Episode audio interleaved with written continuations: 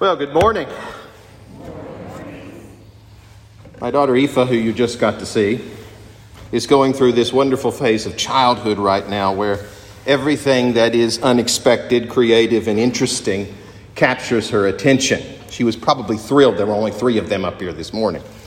Every day it seems she is on the lookout for something that will surprise her and make her have to go out and investigate it to find out what it is and even how it works.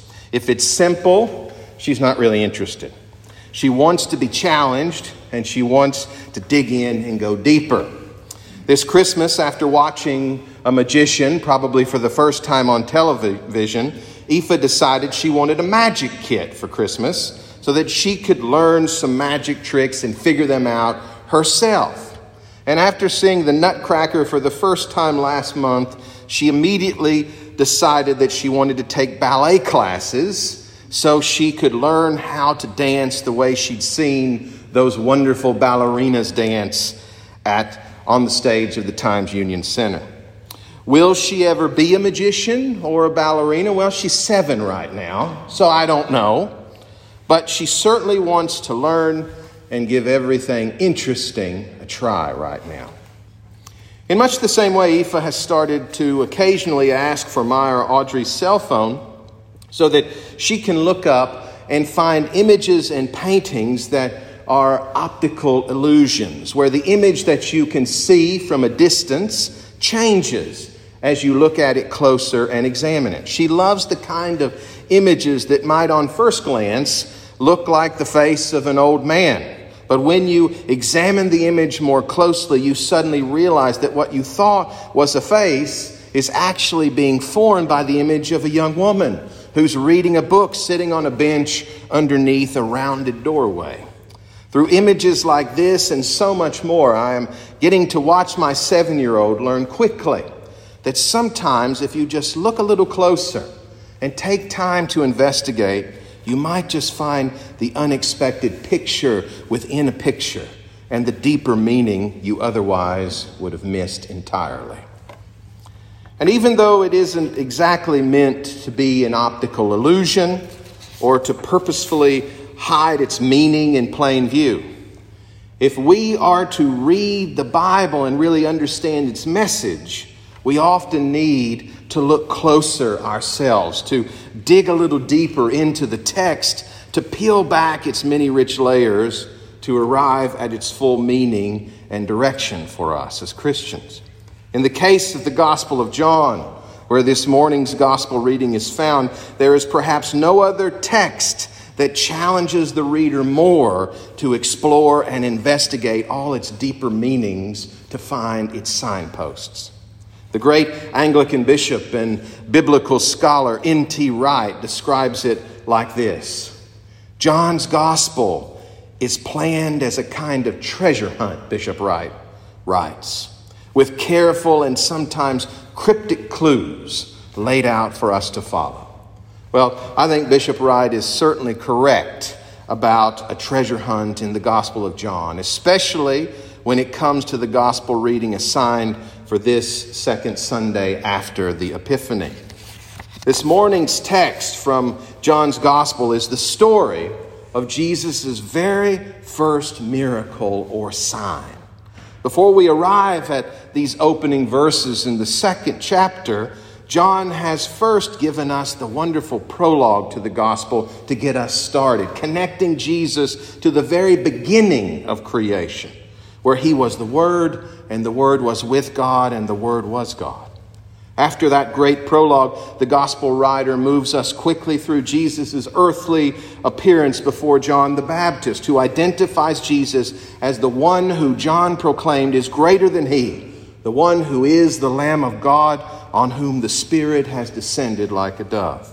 From there, Jesus begins to call up in that first chapter his disciples finally arriving this morning at what the gospel says is the third day when a miracle will take place and begin the revelation of Jesus to the world. And that first miracle on the third day will happen at a wedding feast in Cana of Galilee. Now, from the very first verse, the deep meaning of what is to occur through the life and ministry of Jesus is set before us, I think, clearly. It will be the first treasure revealing who Jesus is and what he has come to do if we know to peel back the layers and look at it more closely. For it is not an accident that the gospel writer tells us that the first miracle happens on the third day. We as Christians should recognize immediately the third day will, of course, come again for us at the end of John's gospel, when it will be on the third day that the final revelatory miracle of Jesus occurs, when Jesus defeats death and walks out of that tomb alive on Easter morning. From only the second chapter of his gospel, John wants us to recognize the very first miracle of Jesus is already being connected to the very last. It is already the signpost that is pointing us toward the resurrection.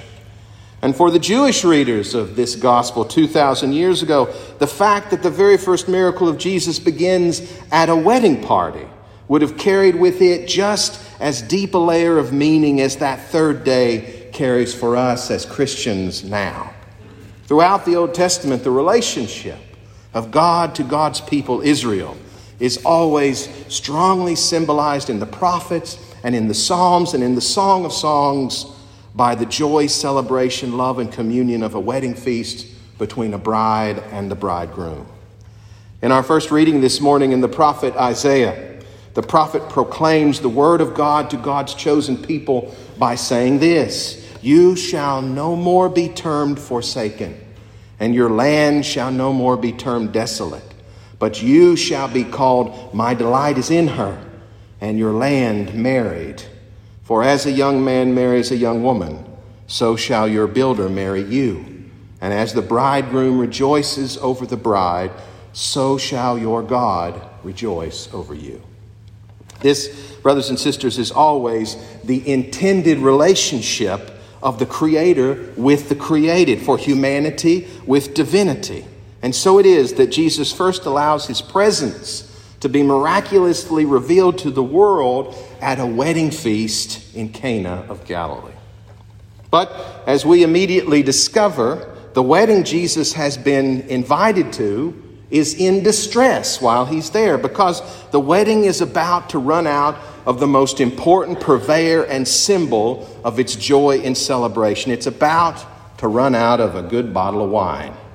The times certainly have not changed all that much 2,000 years later. Drinks are still very important for any good party today. We Episcopalians certainly know that. But for a Jewish wedding in the time of Jesus, the party could literally not go on if the wedding celebration did not provide wine. Of course, in this morning's story, we need to remember that wine is never just a party beverage when it shows up in the Bible. Wine is also an important symbol of the spiritual world. The joy, the exaltation, the elevation, and the intoxication of relationship with God is described throughout Scripture as the best and choicest of fine wines that are given to God's people at the divine banquet. Jesus will use wine as his own symbol of divine relationship throughout his ministry and teachings, all the way up to the Last Supper, when the wine that is poured out and given to his followers will soon become his own blood. So, here on the third day, at a wedding feast that Jesus has been invited to, a wedding that itself symbolizes God's marriage covenant to God's people, the wine meant to be the life of the party which also symbolizes the elevation of the physical human to the spiritual divine, the gospel said has gave out and gone dry. This bad news comes to Jesus from the observation and the intervention of his blessed mother, who, as the Theotokos, the God bearer, is the very person who has given blood and humanity to Jesus, and in doing so has made Jesus himself a fellow Israelite. Mary in the Gospel of Luke will become the voice of Israel, echoing the words of the Hebrew prophets before her in that wonderful song we now call the Magnificat. And so this morning it will be Mary, the new first woman, as Jesus will identify her, who will intercede for the people of Israel, telling Jesus that the people have run out of wine. Mary will then be a mother for all by giving those who serve at the wedding the important direction that they must, from this time forward, do whatever it is that Jesus is going to tell them to do. With that, the gospel writer tells us Jesus looks around and finds six empty water jars, six and not seven. Because the seventh jar, if you're willing to dig in a little deeper, is standing right there next to Jesus. It is Jesus' mother and the womb from which Jesus himself was born. That is the only vessel of the Jewish purification rite that is still full. For the other six that are there, the gospel reveals, are completely dried out and no longer prepared for the ritual of purification. But Jesus tells the servants if they will follow his direction and fill up the jars with water, Jesus will do the rest. And from those six jars filled to the brim by servants, the steward of the wedding will taste and declare to the bridegroom, Everyone serves the good wine first, but you have kept the good wine until now. All of this, brothers and sisters, is the great revelation of exactly who Jesus is and what he has come to do for Israel and for all of God's creation. Jesus has come to take the water that fills us up as fallen humanity and then transform and restore that water to the spiritual wine that elevates us up to God. Jesus comes because he knows that his people are running dry. The Spirit is leaving them. They have become the very dry bones the prophet Ezekiel prophesied all those years before, and Jesus will make those bones live again by transforming the water they need to hydrate them physically into the wine and the blood they need to lift them back up to God again spiritually. Yes, we all love this story of Jesus going to a party and turning water into wine. But just like those illusory images my daughter Aoife is so into and excited to investigate right now, this great first miracle of Jesus, when we look closer and read into it more deeply, reveals to us so, so much more. Nothing less than the very meaning of everything that comes afterward, all the way up to the final third day when Jesus will defeat cruel death forever by his Easter resurrection. Now, you may find yourself listening to all this and saying to yourself, Well, that's all good and fine, Father Donovan. Thanks for unpacking all those 11 verses of the Gospel of John. But really, what does all of this stuff have to do with our own life right now? If that's in your mind, that's okay. You may be asking, what does Jesus turning water into wine 2,000 years ago have to deal with all of us dealing yet again with another round of this pandemic? What's it got to do with rising gas prices and inflation and all the violence and anger and division in our country or maybe even in our own families? What does the message of this first miracle of Jesus have to do with me right now? Well, brothers and sisters, we have to remember that the good news right now is still happening in that a mother of Jesus is still standing next to him and continuing to say over and over again on our behalf, Look, your people are running out of wine. The good news each and every day is that all the saints who you remember who've gone before us are still interceding for us, inviting Jesus to reach down again and transform the waters of this world, the waters you face that are muddy and messy and dark, into new spiritual wine that will fill us up again and restore us, reminding us that we are above everything this world throws at us, children of God first. Jesus' first miracle began again the wedding of God with humanity. And all we need to do to have the rough, turbulent waters of this life turned into the richest and choicest of wines is, as Jesus' blessed mother said 2,000 years ago, to simply follow her son and do whatever Jesus tells us to do. Brothers and sisters, the glorious wedding banquet is still open. that transforming spiritual wine is still waiting for each of us. Come forward to the altar this morning and taste and see that the Lord is good. And then take up your cross and follow him. Amen.